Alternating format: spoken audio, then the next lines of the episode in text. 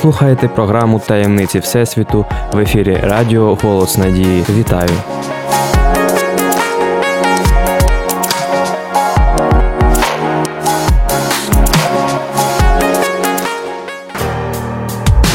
Де знаходиться початок Всесвіту?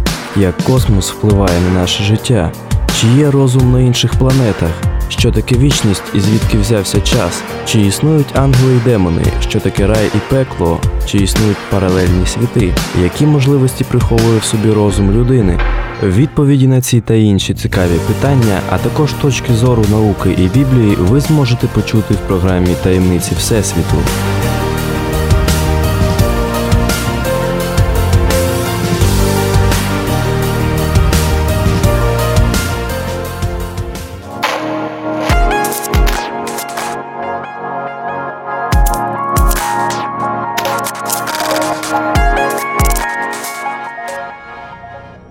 Ще в далекій давнині було помічено, що випадають епохи, коли ніщо не порушує мирного плину життя, чому сприяє не тільки людина, але й сама природа.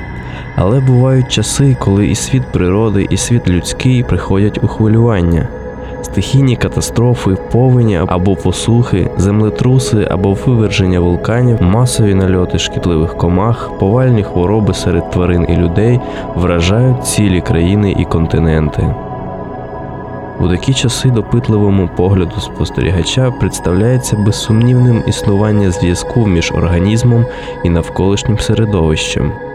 Ця думка про зв'язок живих організмів і зовнішньої природи проходить червоною ниткою по всьому велетенському історичному досвіду людства. Її ми зустрічаємо і в області донаучного мислення, і в працях натуралістів. Як зазначає основоположник космічної біології Чижевський, ідея про зв'язок між людиною і силами зовнішньої природи виникла на зорі людського існування. На фундаменті цієї ідеї народилася і пишно розквітла найдавніша з наук астрологія, яка вчила про зв'язок усіх речей і всіх явищ. Одна з гілок астрологічного знання, астрологічна медицина, стверджувала, що хворобливі процеси, що протікають в живому організмі, знаходяться під безпосереднім впливом космічних сил завдяки їх могутньому і таємничому впливу. На тому ж плідному ґрунті було вирощено зерно антропогеографії, яка, починаючи з часу Геродота і Фукідіда, незмінно підтверджувала залежність живого організму від навколишньої фізичної стихії. Вже стародавні лікарі, виводячи зі своїх спостережень існування залежності між людиною, твариною і навколишнім середовищем, прагнули пояснити деякі хворобливі явища в людському організмі впливом цих факторів. Наприклад, Срей, 43 рік до нашої ери, по 17 рік нашої ери, вказував, що хвороба охопила не тільки тварин і людини, а й рослини. Проте ж говорив і інший римський поет Лукрецій в 98-55 роках до нашої ери при описі мору в Атиці. Ще раніше Софокл в трагедії Цар Едіп вказував на те, як хвороба переходила з польових посівів на тварин і утробних немовлят. З повідомлень Фукідіда відомо, що епідемія, що лютувала в Ватиці між 436 і 427 роками до нашої ери, так звана чума Фукідіда, супроводжувалася сильними землетрусами, морськими повенями, посухами та неврожаями. Фукідід згадує, під час атичної хвороби проти людини з'єдналися всі сили зовнішнього світу, що за народними повір'ями зазвичай супроводжує поява морових виразок. Грецький історик робить вказівки на те, що посилення мору в 427 році до нашої ери супроводжувалося особливо грізними явищами у зовнішній природі. Вулкани Липарських островів перебували в періоді надзвичайної діяльності. Евбея, Оробей, острів Аталанта і інші місця були залиті водою внаслідок сильних землетрусів. В Афінах коливання ґрунту зруйнували багато будинків. Діокасій, 2 століття, і Іронім, 3 століття, і Орозій, 4 століття в своїх творіннях роблять однакові вказівки на те, що голод в п'ятому році нашої ери і сильні землетруси в Італії мали місце одночасно. За правління Клавдія Греція та Італія страждали також одночасно від голоду і землетрусів. У той же час голодувала і Палестина. В Єрусалимі голод досяг стахітливих розмірів. Через 10 років за царювання Нерона повторилися землетрус і голод. Після легендарного виверження Везувію за імператора Тита в 79-му році пішла сильна моровиця, яка буває нечасто, як казав Светоній. Особливо сильні пандемії чуми здобули популярність по іменах правителів і знаменитих людей відповідної епохи. У 125 році лютувала чума Орозія. У різних описах муровиці Антоніна і Галена зазначалося, що ця жорстока повальна хвороба в період 165-180 року нашої ери супроводжувалася грізними явищами природи, землетрусами, повенями, нальотами полчищ сарани, засухами і таке інше. Прикладом загального збудження в природі може служити період часу з 251 по 266 роки, епоха моровиці Кіпріяна. У ці роки найсильніші коливання ґрунту були в Корнуолі, Римі, Африці і Азії. Мало місце сильне виверження вулкана Етна.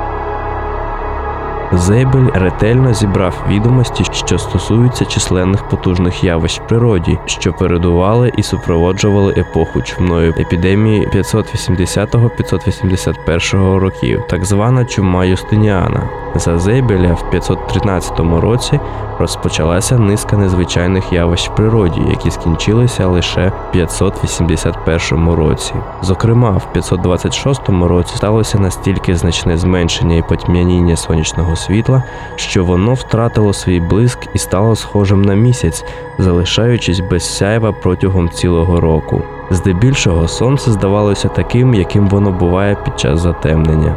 З цієї пори війни, голод та інші лиха не переставали губити людей. Посилення всіх явищ в природі було також і в 544 році. З 513 року, року виверження Везувію, почався період спустошливих землетрусів, найсильніший з яких знаменитий антиохійський землетрус стався в 526 році, коли загинуло 250 тисяч чоловік, і місто Антиохія було зруйноване і спалене дотла. У 542 році в Константинополі з'явилася чума, а в 543 році землетруси потрясали періодично всю Європу. В 544 році мало місце страшна повінь на Фракійському березі, в 545-547 роках коливання ґрунту і повені спостерігалися в багатьох країнах Європи. Починаючи з 551 року, відкрився новий цикл стихійних катастроф з найсильнішого землетрусу, який захопив всі країни стародавнього світу Середземномор'я. Землетруси тривали аж до 557 року, але з дещо меншою напругою. З 558 року загальне хвилювання природи разом з чумою стало посуватися зі сходу на захід. Літописці того часу згадують про вогняний метеор, про руйнівні грози 556 року, про посухи 562-563 років, про появу трьох комет в період сильної чуми, про рух сарани в останню епоху епідемії, про незвичайні розмноження риб і про цілий ряд надзвичайних явищ в рослинному і тваринному світі. Свідок епідемії Евагрій каже, що посилення і ослаблення чуми відбувалися періодично з інтервалом в 10-15 років. У кожному такому періоді розвиток чуми був все сильніш на другому році. При читанні літописів хронік народжується думка, що в деякі епохи все живе на землі приходить в хвилювання внаслідок деяких зовнішніх чинників, що швидше за все мають космічне походження. Історики і письменники, очевидці природних катастроф, які жили в різних країнах і в різний час, одностайно відзначали, що сильне бродіння в неживій природі майже неодмінно поєднується з розгулом морових пошестей серед людей.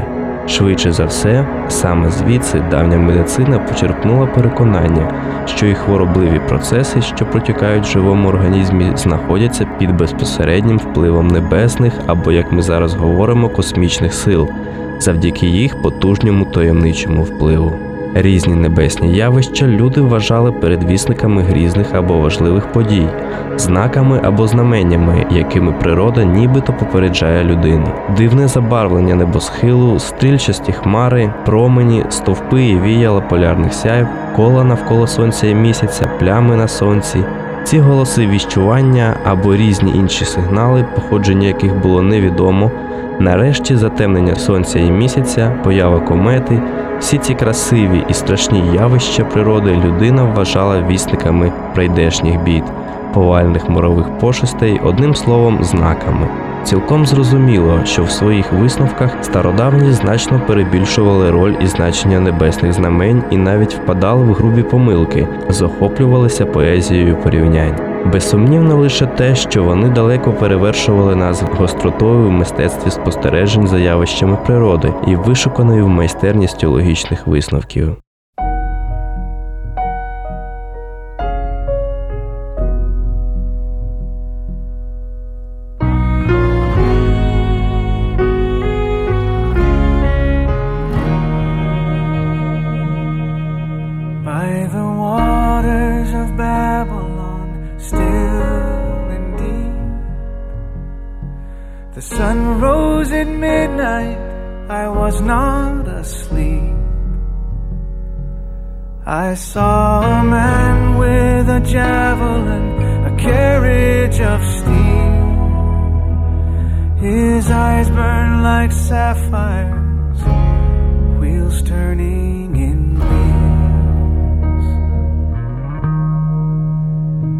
I saw aluminum angels arrayed like a choir,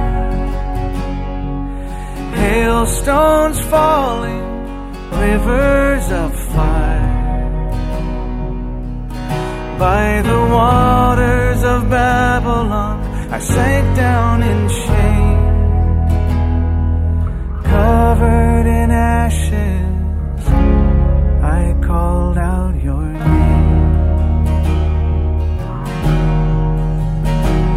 Jerusalem, city of thrones, the blood of your people still darkens the stone. City of sorrow,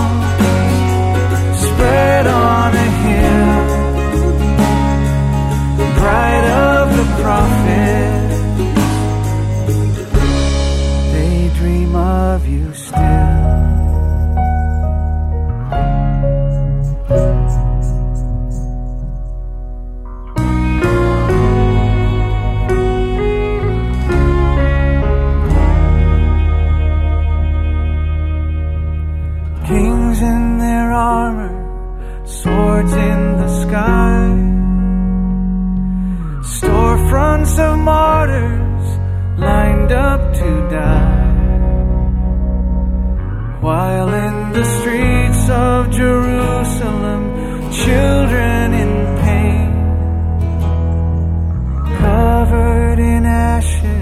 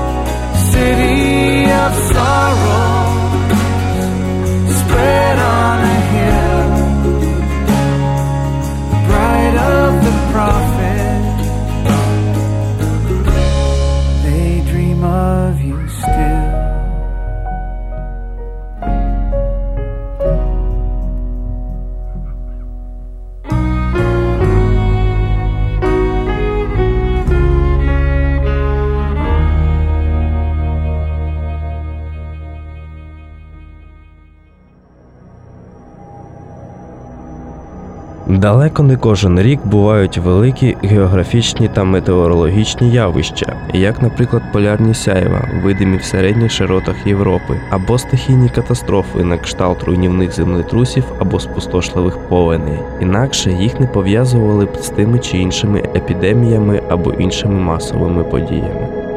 Є ще одне чудове підтвердження справедливості тієї думки, що помічений древніми зв'язок між знаками та масовими громадськими подіями на кшталт епідемічних хвороб не є грою фантазії, а підсумком багатовікових спостережень і наполегливою закономірністю.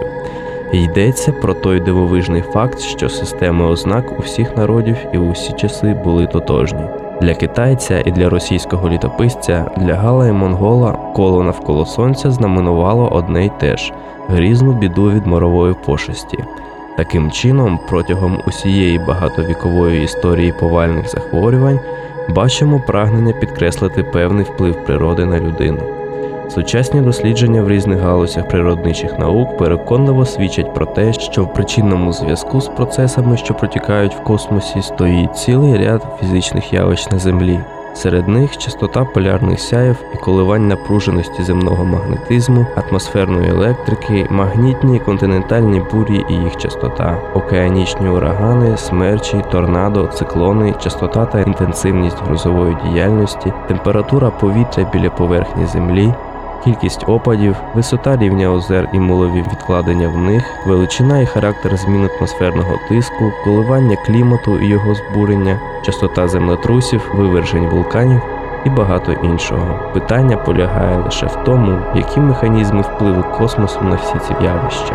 Отже, якщо спостереження істориків і вчених всіх часів і всіх народів вірні, і дійсно мають місце епохи концентрації стихійно-катастрофічних явищ в природі, супроводжувані появою різких знамень, то слід з'ясувати, чи немає єдиної причини, єдиного каталізатора або спускового механізму для різних проявів розгулу темних сил природи, чи мають стихійно-катастрофічні процеси земне або позаземне походження, і чи не поширюються вони також і на інші об'єкти сонячної системи. Ісус Христос у бесіді зі своїми учнями передрікав масштабні катастрофи, які випадуть на долю нашої землі в останній час. Коли ж він сидів на Оливній горі, підійшли його учні до нього самотньо й спитали: Скажи нам, коли станеться це, і яка буде ознака приходу Твого і кінця віку? Ісус же промовив у відповідь їм: Стережіться, щоб вас хто не звів, бо багато хто прийде в ім'я моє, кажучи, Я Христос, і зведуть багатьох. Ви ж про війни почуєте і про воєнні чутки. Глядіть, не лякайтесь, бо статись належить тому, але це не кінець ще. Бо повстане народ на народ, і царство на царство, і голод, мор та землетруси настануть місцями, а все це початок терпінь породільних. В посланні апостола Павла до римлян читаємо: бо створіння покорилось марноті недобровільно, але через того, хто скорив його в надії, що й саме створіння визволиться від неволі тління на волю слави синів Божих, бо знаємо, що все створіння разом зітхає і разом мучиться аж досі.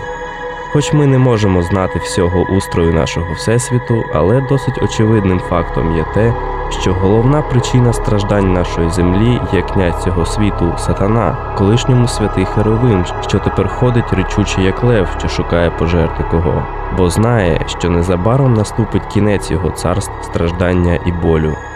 Наша ж велика радість полягає в тому, що все одно наш світ знаходиться у руках нашого Творця.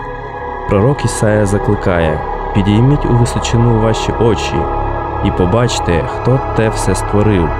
Той, хто зорі виводить за їхнім числом та кличе ім'ям їх усіх, і ніхто не загубиться через всесильність та всемогутність Його.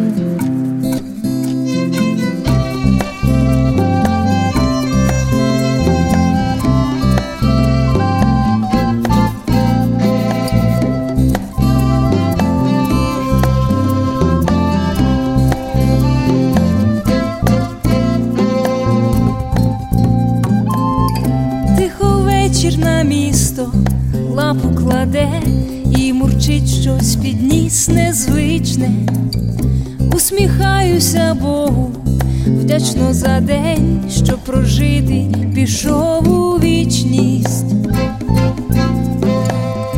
Тільки спогад махає синім крилом цих птахів уже ціла зграя, і все далі і далі пливе мій паром, і птиці нові прилітають.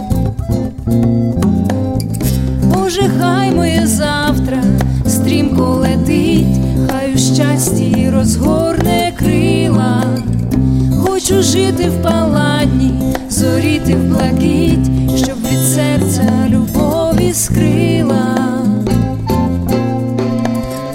Тільки спогад махає синім крилом, цих птахів уже ціла зграя. І все далі і далі пливе мій паром, і птиці нові прилітають.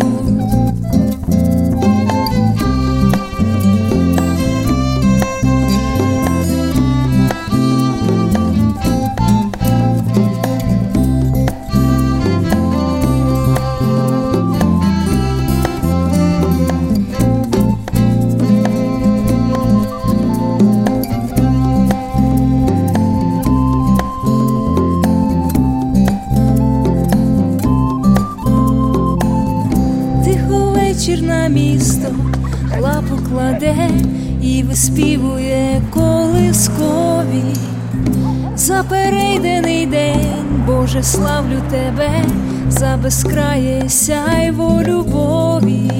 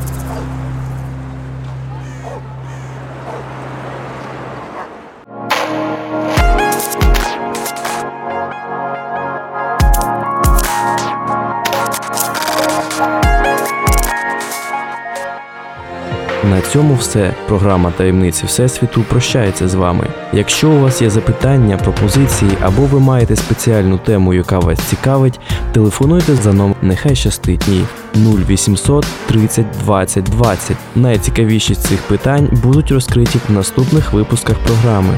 У студії для вас працював Богдан Нестеренко. У Всесвіту ще багато секретів, і про деякі з них ми поговоримо в наступних випусках.